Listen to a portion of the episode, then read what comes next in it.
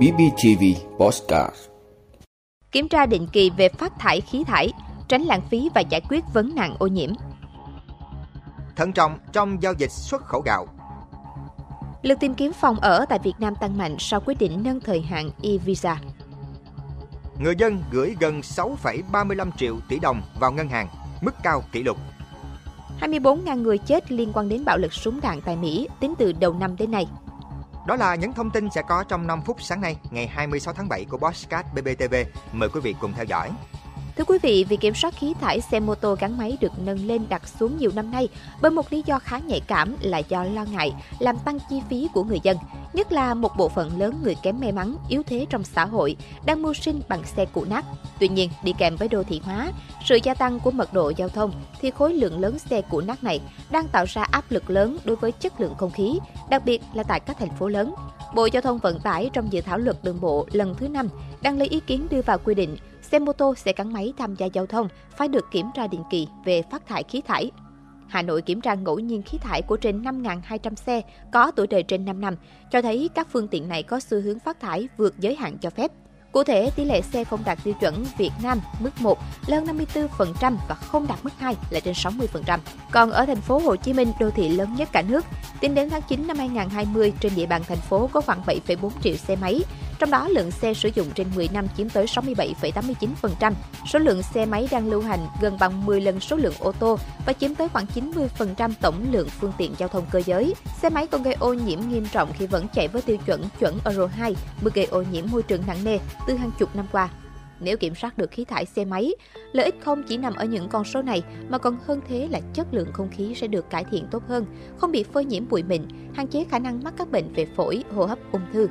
Theo khuyến cáo của nhà sản xuất, bảo dưỡng xe đúng định kỳ thì xe mô tô gắn máy sẽ tiết kiệm được bảy phần trăm, hơn một trăm bảy mươi nghìn đồng một năm. Như vậy, trong trường hợp nhà nước tiến hành thu phí kiểm định khí thải, người dân còn tiết kiệm được hai mươi lăm nghìn sáu trăm ba mươi hai đồng một xe một năm.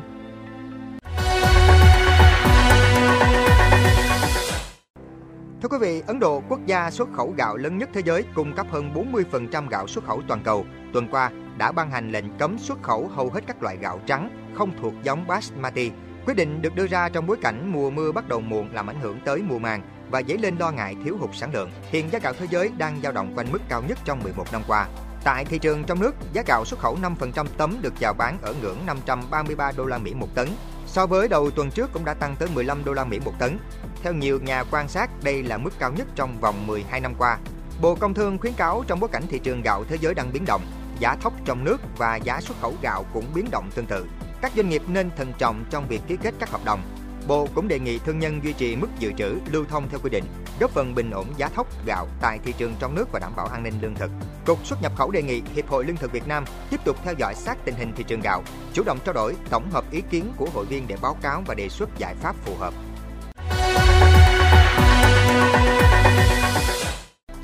Thưa quý vị, sau khi Quốc hội thông qua việc nâng thời hạn e-visa lên chín mươi ngày cho du khách đến Việt Nam, nền tảng du lịch trực tuyến Agoda đã công bố dữ liệu tìm kiếm, cho thấy số lượt tìm kiếm tăng ba mươi ba phần trăm trong hai tuần ngay sau thông báo. Trong đó, mười thị trường có du khách quan tâm đến các địa chỉ lưu trú tại Việt Nam ghi nhận mức tăng đáng kể. Ngay sau khi chính sách e-visa linh hoạt được thông qua, Mỹ đã dẫn đầu về tổng lượt tìm kiếm, vượt qua Úc, Canada và Mỹ. Các dữ liệu tìm được cho thấy tín hiệu tích cực đối với mục tiêu thu hút tám triệu khách du lịch của Việt Nam vào cuối năm. Theo báo cáo mới đây của Việt Nam, quốc gia đã đón khoảng năm phẩy năm mươi bảy triệu du khách tính từ đầu năm đến nay. Dữ liệu của Agoda cho thấy sự linh hoạt và dễ dàng hơn trong các quy trình cấp visa, cùng hoạt động quảng bá và tăng cường các chuyến bay kết hợp đã có phần hiện thực hóa mục tiêu này, mà Ấn Độ là ví dụ điển hình. Sau khi Việt Nam đưa ra chính sách cấp thị thực điện tử e-visa cho công dân Ấn Độ, Agoda nhận thấy rằng Ấn Độ từ vị trí thứ tám đã vươn lên trở thành thị trường quốc tế có lượng đặt phòng lớn thứ hai tại Việt Nam, chỉ sau Hàn Quốc.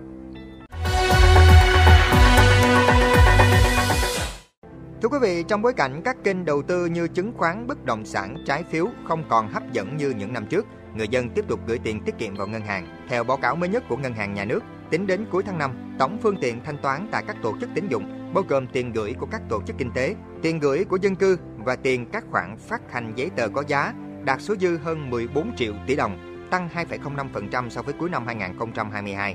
Trong đó, tiền gửi của các tổ chức kinh tế giảm ba phẩy bốn mươi lăm phần trăm, đạt năm phẩy bảy mươi tư triệu tỷ đồng.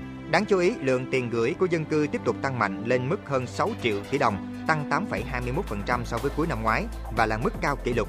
Một thông tin đáng chú ý khác là kể từ đầu năm hai không hai ba đến nay, lượng tiền gửi của dân cư luôn lớn hơn so với tiền gửi của các tổ chức kinh tế.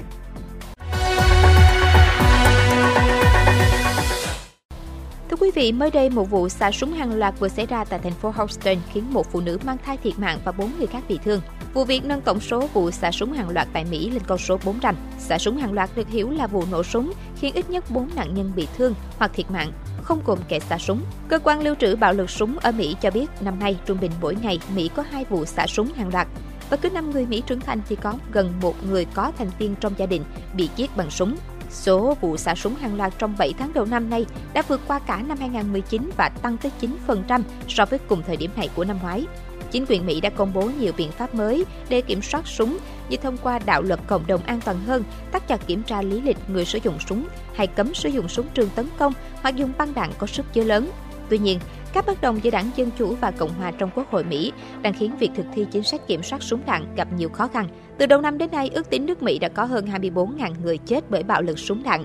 Điều đáng báo động là bạo lực súng đạn cũng như các vụ xả súng hàng loạt đã khiến cho số sinh mạng hàng ngàn trẻ em bị tước đoạt tại Mỹ đã liên tục tăng lên trong suốt mười năm qua. Cảm ơn quý vị đã luôn ủng hộ các chương trình của Đài Phát thanh Truyền hình và Báo Bình Phước. Nếu có nhu cầu đăng thông tin quảng cáo ra vặt, quý khách hàng vui lòng liên hệ phòng dịch vụ quảng cáo phát hành số điện thoại không hai bảy một ba tám tám bảy không sáu năm. bê bê tê vê, vì bạn mỗi ngày.